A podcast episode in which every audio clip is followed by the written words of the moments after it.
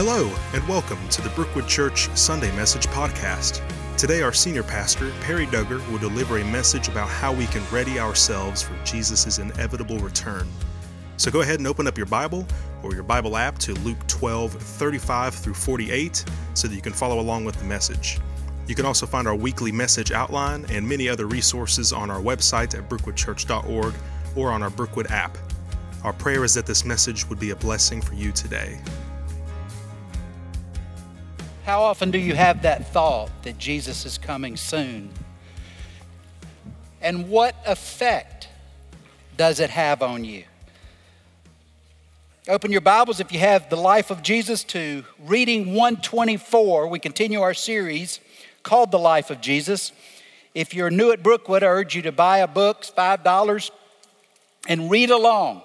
This summer, as I said, try to read the whole book. You're reading it section by section. Now get the whole of Christ's life. Because what we're trying to do is to eliminate our preferred projections about the Savior, and rather we want to know Jesus as He's revealed and presented in the Scripture, which is usually somewhat different, but we want to know Him truly.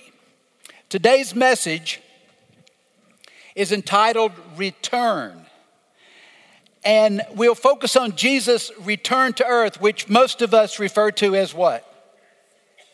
Second coming. Second coming. If you take out your message guide, there is a theme verse on top of the outline. And it's taken from Luke 12 40, which is part of today's reading. The Son of Man is coming at an hour that you do not expect.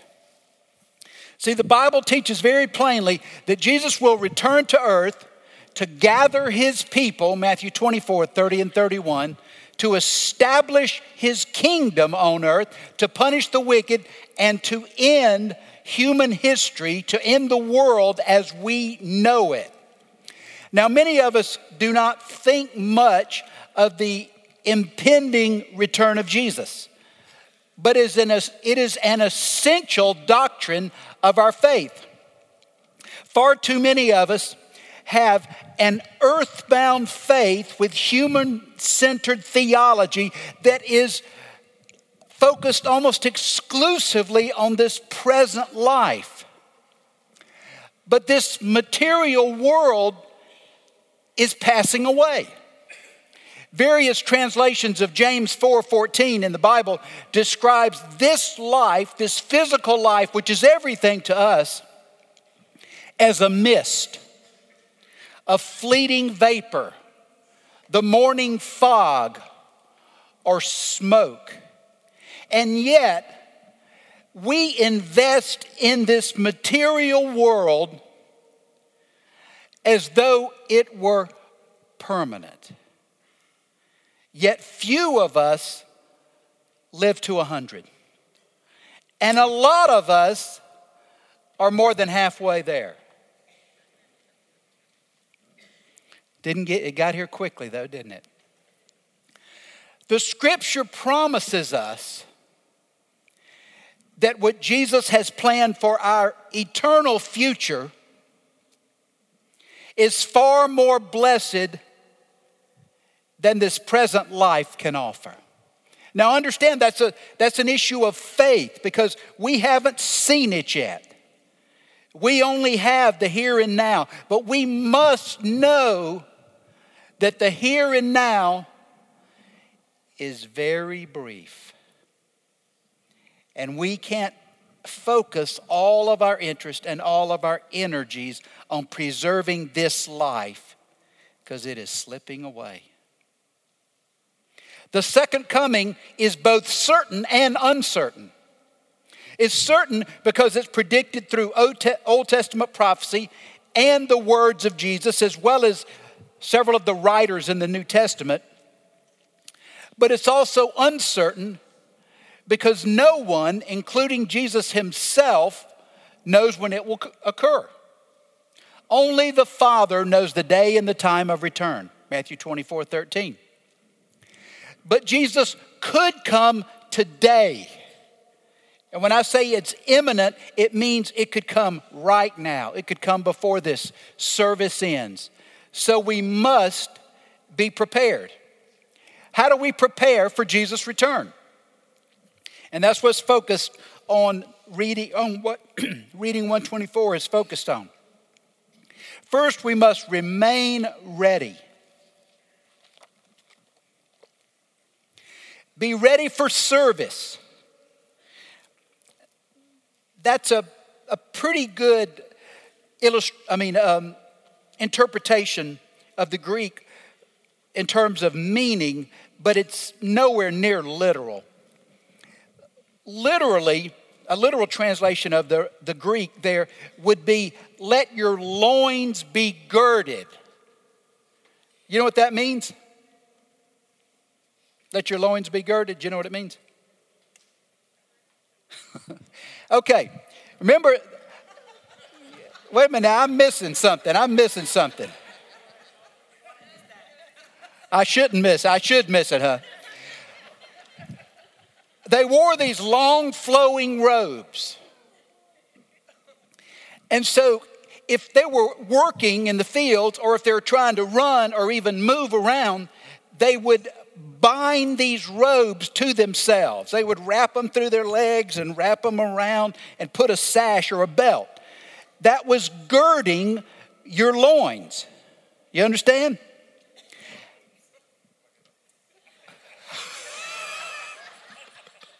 I've got some smart Alex over here, and I don't trust them, so I'm not calling on them and asking them what they're saying. But it's just like in, uh, in Exodus when the, the Jews were told, Be prepared to go, gird up your loins, get ready to go. And he also says, And have your lamps lit, which obviously referred to these little oil lamps but, but the light often refers to knowledge, to awareness, to information. So I think, I think implicit in this is also don't be ignorant of this truth. So have your loins girded and have your mind illuminated and be ready. How many of you are ready? Jesus was urging his followers to be dressed for action, be prepared to move and to work, and remain aware of his arrival. Verse 36 You must be like people waiting for their master to return from the wedding banquet, so that when he comes and knocks, they can open the door for him at once. Now, weddings in ancient Israel did not start or stop at a specific time. You know when they started? When the food was ready. They didn't live by the clock the way we do. So when the food was ready, someone would be sent out, many would be sent out to summon the guests. And the celebration was of an indeterminate time. You know what determined when the wedding celebration ended? when the food ran out. That's why I remember when Jesus' mother told him, Why don't you do something and go make some wine or something? You know, they're running out of food here in Cana of Galilee. And so these people waiting on the master to return from the wedding wouldn't have known the time. They would not even have known the day he would arrive. So they had to stay alert, stay awake, be aware so that when he knocked on the door, they were ready to open it. You'd hate to be a slave in a household that left the master locked outside overnight, wouldn't you? So that's the, that's the issue. Blessed are those slaves whom the master will find alert. And the word alert in the Greek just means that to keep awake, to watch, to be vigilant. That he'll find alert when he comes. Now, who does the master represent? Represents Jesus or even God. But because he's the master, there's implicit in that that he is the creator. A master owns the slaves. Well, God, our creator, owns our lives. So, in that sense, we are his slaves. You think, well, you know, we have such a bad connotation for it, and, and in this country, it deserves a bad connotation. You see what I'm saying? But in this respect, biblically, we are the slaves of God because we are owned by God. He created us, and we are responsible to Him for how we use our lives. He continues I assure you, He will get ready Again, same word, he will gird himself. So when Jesus comes, he will gird himself. Have the slaves, representing us, recline at the table, then come and serve them. That's almost a little strange, isn't it? So Jesus comes and he promptly serves us. If he comes in the middle of the night or even near dawn, literally the second or the third watch, and finds them alert, blessed are those slaves. See, Jews observed three watches of the night. First watch was 6 to 10 p.m., second was 10 p.m. to 2 a.m., third watch was 2 to 6 in the morning. So the master could have come, you know what he's saying, the master might even come in the middle of the night, but you better be ready. And if the master found them alert, found them watching, found them aware, he would serve them.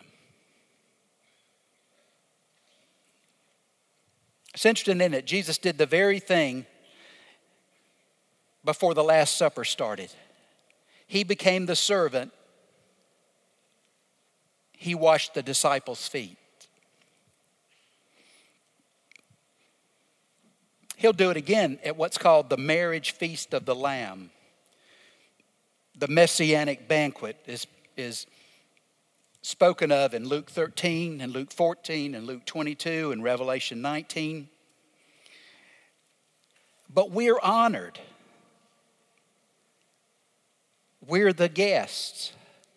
And Jesus, who has served us through his death, through his resurrection, through his salvation of us, you see, has served us.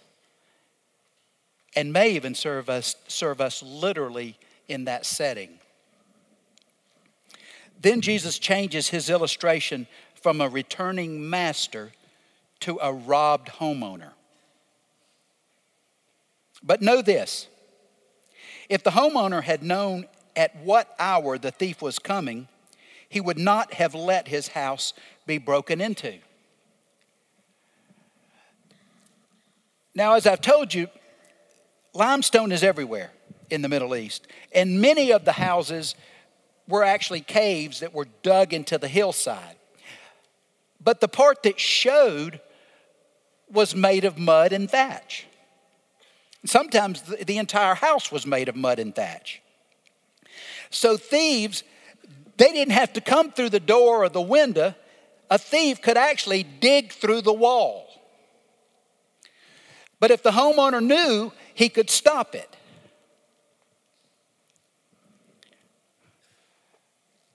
And you must be ready. You also be ready because the Son of Man is coming at an hour you do not expect. See, we don't expect a thief to come, right? Thieves surprise us. They come in the night, they come when we're asleep, they come when our home is empty. And he's saying, You need to be prepared and see Jesus as a thief, not because he steals from you, but because he's going to come when you least expect it. So be awake, be aware. And we're not told when he'll return. In fact, as I said the, at the beginning of the message, he doesn't know when he returns. The Father ordained the time and the day, and the Son doesn't even know. So, because of that, we have to be ready, aware, awake all the time. So, if you want to prepare for Jesus' return, you have to be dressed appropriately. In other words, you needed to be girded up. But the clothing I'm really referring to is you need to be clothed in righteousness so you're ready to go with him. He will return. The sky will split one day, and He will gather His own. Will you be ready? Will you be properly clothed in righteousness? We have to have our lamps lit, which means we've been illuminated by the truth of the gospel, that we're aware of his imminent return. So our eyes are always focused skyward. And that means our lives are lived heavenward. Is your life being lived heavenward right now? Are you firmly rooted in this place? Changes your approach, doesn't it? And we must be awake and we must be alert. We have to be watching for his return, which means doing what he expects as we wait. All right, reflect on the past week. What if Jesus had returned anytime during this past week? What would he have found you doing? And would you have been pleased to be caught in the act? And would he have been pleased to catch you in the act? You see what I'm saying? We do, we act differently. We know guests are coming, what happens? You know guests are coming, this what do you do? You clean up your house. Well, you guests know your house doesn't always look like that. Well, what if you know when the boss is coming to see you? What do you do? You quit playing solitaire. You quit chatting and, and browsing and all that stuff, you know, surfing the web. You'll be surfing for a job. You get caught surfing the web, uh, you know, when the clock, when the, you're on the clock. But we, we act differently when we know the boss is coming, when we know the guests are coming. Why don't we act differently when we know the Lord and Savior is coming?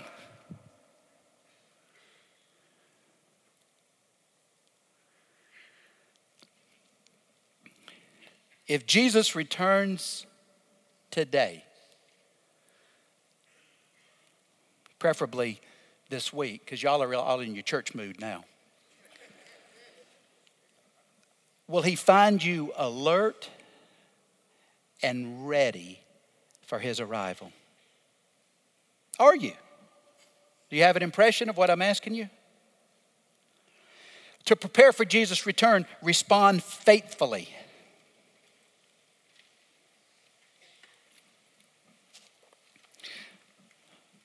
Lord, Peter asked, Peter was always asking, acting as the spokesman. Did anybody see where they took a vote and made him the boss? Does anybody know someone who just assumes that they are the boss and the spokesman? Well, he's like that. Are you telling this parable to us or to everyone? He wants to feel a little special. Don't you see that? In other words, who should be expecting your return? Are you coming to us?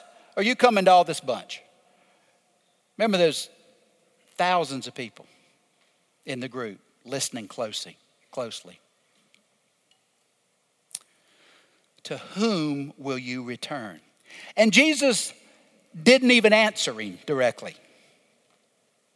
Have you noticed that? Sometimes when you ask God ridiculous questions, what does he provide as the answer? Nothing. Jesus merely continued by telling another parable that involved two servants, one faithful and another unfaithful. The Lord said, Who then is the faithful? Now, this word faithful is a, is a Greek word pistos, and it represents a believer because faith and belief and trust are all from the same Greek origin. So this represents a believer. So, who is the faithful and sensible? And this represents a, a believer with godly wisdom who is, who is thoughtful. So, who is the faithful and sensible manager? It's a key word. Whom his master will put in charge of his household servants to give them their allotted food at the proper time. So, one of these servants, one of these slaves, has been elevated to be over the others. And so the faithful and the wise manager is the Christian who faithfully and fairly cares for all whom God has made him responsible or her responsible. And to give the appropriate portion, which I think includes both physical and spiritual food, at the proper time, the way the master instructed. So, who's represented here? Do you think you're represented? Raise your hand if you think you're represented as a manager. We don't have enough managers in this room. Here's who I think managers are mature believers who are discipling younger, newer Christians, which includes you teaching what you know to someone who knows less. So it includes how many of us? All of us. It includes believers with resources, which, how many American believers have resources? Who in this room has no resources? Mm-mm. If you compare us globally, we're all wealthy. We're all wealthy. So, this includes believers with resources providing for the poor, the needy, and it includes physically, financially, but also spiritually. It includes believing parents leading their children to Christ. Parents, this is foolishness to let your child choose his or her own way. You are called to be a faithful, a sensible manager of those to whom you've been given charge. And if you feed them physically, you sure ought to be feeding them spiritually. And you ought to be guiding their paths. I, some of you are going to have some awful heartache when your children rebel and you won't know how it happened. You're a manager. It includes pastors, small group leaders who are leading the groups that God's given them. But there are other applications as well. Know this, I want you to understand this about this scripture. The Bible is inspired, it's divinely true. That doesn't mean every application that I make is absolutely divinely true. You understand? So you need to know what His Word says, and you ought to listen to me and see what God tells you. Because His God's application to you is inspired. You understand? And you're responsible for it. But when I take an application, see, I'm trying to figure out what's it say, what's it mean, what would it mean today? And the last part's the application. And you ought to be doing that every time you read a verse, read a passage. What does it say? What does it mean in the original context? What does it mean to me? In other words, what's my application? Verse 43.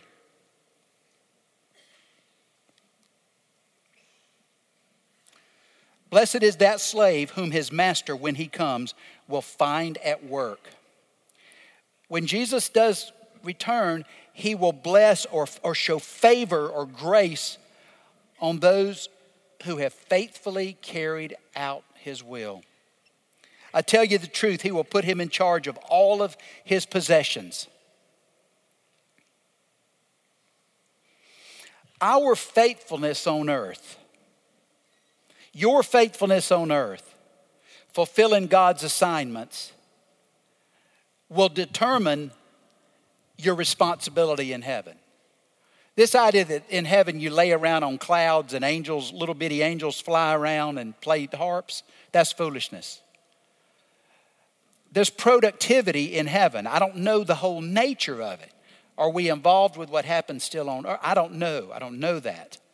But I do know God God's calling into the eternal realm is purposeful, it's meaningful, it's productive. You know how you find your greatest joy when you're productive in that which you're gifted to do? It'll be even more so in heaven. So, do you know your earthly assignment? How many of you know your earthly assignment? Come on, I can see all the way back now with light. All the way at the top. Do you know your, hold them up. Do you know your earthly assignment? Are you faithfully fulfilling it? Because you're earning your residence, your occupation in heaven. To prepare for Jesus' return, you should also refuse indifference. Verse 45. But if that slave says in his heart, My master is delayed in his coming, and starts to beat the male and female slaves, and to eat and drink and get drunk. See, this is the manager who has some responsibility over some others. But instead of dutifully carrying out that responsibility, what's he say? He's not coming anytime soon. I don't see any evidence that he's coming soon. So I'm going to do what? I want to do what I want to do. We call this out of sight, out of mind. He thinks he'll never be caught. He doesn't see any evidence that, the master's coming soon. So, so he just falls back on what he thinks, what he wants, because he's indifferent to the master. You see what I'm saying? He's disloyal to the master. He lacks a relationship that would hold him responsible to fulfill the master's desires even in his absence. You understand what I'm saying? In your marriage, your spouse is traveling out of town and you know he or she's gone for five days. So, does that mean you can just be drunk, smoke dope, have affairs? To some people, it does because the relationship is lacking. You see what I'm saying? When the relationship is real, it doesn't matter whether the spouse is in the house, out of the house, out of town for a week, a month, doesn't matter. The relationship is real. Because you're going to live and do, you're going to live by what you know is true. And whatever you are doing displays what you truly think. You say, This isn't like me. Yeah, well, it's, it is. It's more like you than your behavior when you're being watched. You seeing what I'm, you got what I'm saying?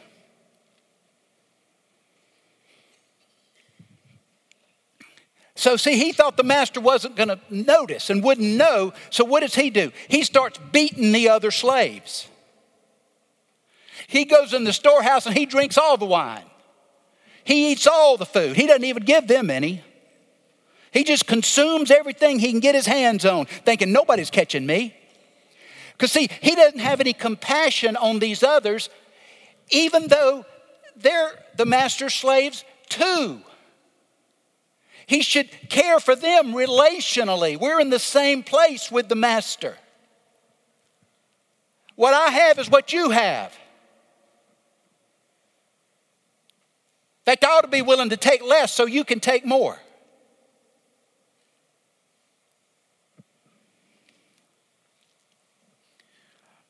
But the slave manager is self centered. He, see, he doesn't want to get caught by the master. No, he doesn't want to get caught. But he doesn't want to obey. He wants to satisfy whose appetites? His own. So he just eats and drinks, he consumes the master's resources without a thought for anybody else. Well, who does this person represent? Jesus told the story. So we got to think, okay, in Jesus' setting, who, who's being represented here? Anybody have an idea? Somebody yelled Jews, but I think it's a class of Jews. It's Pharisees, see, they were put in charge of the people. They were supposed to care for the people. They were supposed to feed the people. They were supposed to meet the people's spiritual needs. They were supposed to help them toward God, right? So I think he's talking about the Pharisees in his day. Well, I wonder who it applies to in our day. Because it has an application then and an application now. I think it symbolizes any of us who are indifferent about what God wants for us or from us. Any of us who are unconcerned about others. Any of us who are interested in serving our own desires and appetites. Is that fair? So, how many of us have forgotten that Jesus will return? How many of us are living consuming all of God's resources, uncaring about others? How many of us have forgotten that He'll return and He'll say, How did you use your life and what did you do with all I gave you? It's interesting, isn't it, how we can't find anything to give away. But if Jesus asks you, Did you have anything you could have given away? we'd have a different answer, wouldn't we? We'd have a different answer. The servant showed, the manager's managing servant showed his true self because he lived under the illusion that he had plenty of time to do whatever he wanted without any repercussions before the master returned. You know, there's a, there's a form of Christianity which you know I don't even think is Christianity that says, oh, yeah, you're born again at seven, eight. You live like hell in college and just do what you want and sow your wild oats. And then when you get older, you'll just, you'll repent and you'll come back. That's not Christianity. That's not Christianity.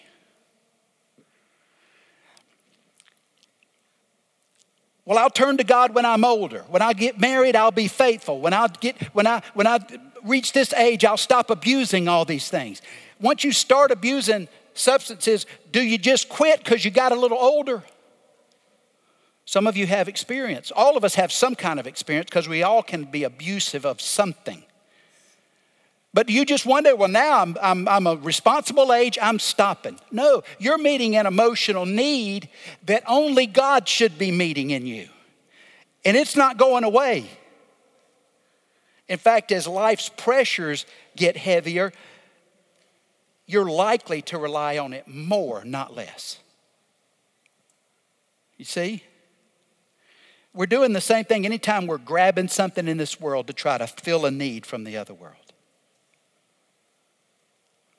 And it, there's a lot of different places. We, it's easy to see alcohol, drugs, but it, no, it's power, it's position, it's ownership of stuff, it's materialism, it's popularity, it's, oh, I got to be a celebrity. You see what I'm saying? It's anything that's being shoved in a place that does not belong. And the real problem, ultimate problem, is that no one knows when he or she will die or when Jesus will return. No one knows. Verse 46 That slave's master will come on a day when he does not expect him, and at an hour he does not know. Now look at this. He will cut him to pieces and assign him a place with the unbelievers. What a drastic statement. Aren't we surprised? Such a harsh statement would even be there? The unfaithful and unwise slave manager would be caught unprepared. And he'll receive a drastic, a severe punishment, which symbolizes God's judgment on the unsaved. You know, sometimes I, I, read the passage and I say, gosh, I mean, I'm embarrassed by that. I hate to tell the people that. That's why I want the book in your hand. So you say, this isn't Perry's opinion. There it is. Cut him to pieces. you'll be cut off from God. We don't imagine what that's like to be cut off from God. But that's what hell is. Hell's being cut off from God. See, we think, oh, I hope I don't get physically beaten or mistreated. Mm-mm. The worst that can happen is cut off from God. Do you understand that? Because in Him we have at least the common grace and we have hope. And this man was assigned a place with unbelievers. So this is, this is a reference to hell or Gehenna, where separation from God is forever. Isn't it interesting how we don't want to give up any of what we call fun in this world for eternity in the next? See how short sighted that is?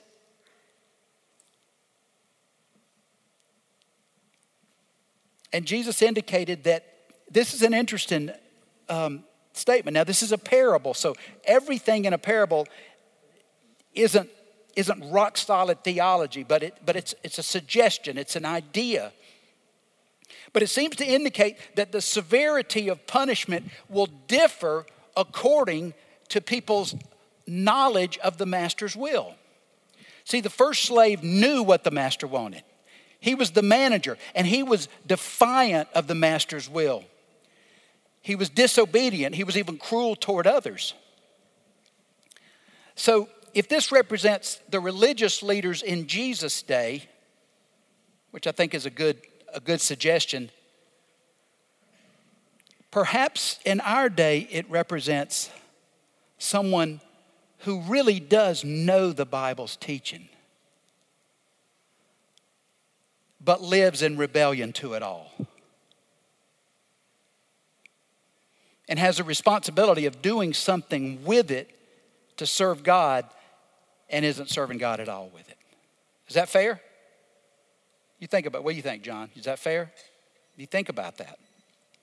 The next slave was indifferent of the master's desires, but not cruel toward others and, and, and not unrestrained in his appetites. And the, that slave, this, uh, the next slave, who knew his master's will and didn't prepare himself to do it or do it, will be severely beaten. He didn't consume the resources, he didn't defy the master's will, you know, his explicit directions, but he did just disobey. Now, perhaps this represents the Jew, just the common Jews in Jesus' day. They knew about, about God, about Yahweh. They knew the law. They knew, not like the Pharisees knew it, but they knew how they were supposed to live, but they didn't do it. Today, Perhaps it represents, well, you think about who you think it represents. My suggestion is a churchgoer who doesn't live an outwardly evil life, just lives a self directed life. Not cruel to others, just living his own life. But he'll be beaten, but fewer. So the master would come and find him unprepared, and he'd receive a severe beating, but, but it's less drastic than the manager's treatment. The third slave was ignorant of the master's desires, but he also disobeyed. But the one who did not know and did things deserving of blows will be beaten lightly. Ignorance of the master's will didn't prevent this slave's punishment, but, but the punishment was less. Who do you think these people are in Jesus' day? Perhaps the Gentiles. They weren't Jews, they didn't live where they were taught the law, but they still were held by the inner law. People know what's right and wrong, don't they? Whether they've ever been to church, whether they've ever read a word of the Bible. There's an inner law. That's why, if you just evolved, there would be no law. It's just, you know, whatever you want. You see what I'm saying? But today, would it be a person, even in our culture, who has not heard the good news? It's not an escape, but it's less punishment, but it's still separated from God. Much will be required of everyone who has been given much, and even more will be expected of the one who has been entrusted with more. You say, well, I don't, that, that that you said a minute ago about people not knowing, read Romans 1, read Romans 2. You'll see what I'm talking about. According to this parable, the, degree of punishment for unbelievers is directly related to their knowledge of God's truth. No one in this room is ignorant, is ignorant of God's truth. And even though complete ignorance doesn't excuse sin, it's, it, according to this parable, now is it a doctrinal statement? I'm not sure, but it, it lessens punishment. But for you who do know, do you know what God wants from you? Do you? Let's see some heads. Y'all know I can see every one of your faces. Do you know what God wants from you? Do you know what God wants for you? Are you obeying His will or are you indifferent?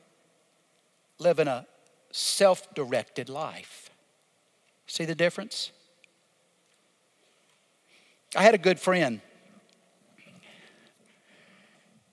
Died about a year ago, a brain tumor. If he ever wrote a note, he would always sign it, perhaps today. This friend had a pulpwood business in, in Georgia, and he would make his living, but he was able to go and he just did mission work all over the world. He never married. He just he just served God all over the world. And then he was taken out at 57, 58. But he really did live with his eyes skyward. He really did live in the expectation of perhaps today. He wasn't weighted down, he wasn't firmly rooted. You see what I'm saying? Whatever he have, had, you could have. I'm not sure that God didn't just take him home earlier. I don't know. Not minimizing cancer, of course. But what about you? Do you want to be a faithful servant of God who is eagerly awaiting the return of his son? Do you? Y'all answer me out loud. Do you? Well, here's my suggestion look up live with that awareness. Counselors will be here at the front. If you, if you say, you know, I don't, I, I'm, I'm one of those slaves, I fear which one.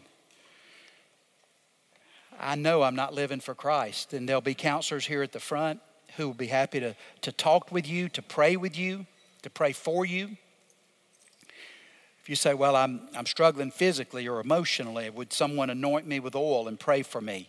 We'd be happy to do that too. So they'll be here as long as you need them. Father God, help us to recognize when we're looking around instead of looking up. For we know that our lives are following our eyes. Lord, help us to want our eyes filled with the expectation of your arrival, not the other things we can grasp around us. Lord, this morning I pray you'd save many who don't yet know you. In Christ's name, amen. Thank you for coming. Here at Brookwood Church, our desire is to assist you in pursuing a relationship with Jesus so that you can experience transformed life. If you have questions about this message or you would like to request prayer, we encourage you to visit our website at brookwoodchurch.org forward slash get help. You can find our message archives on our website or on our Brookwood app. Thank you so much for listening and have a blessed day.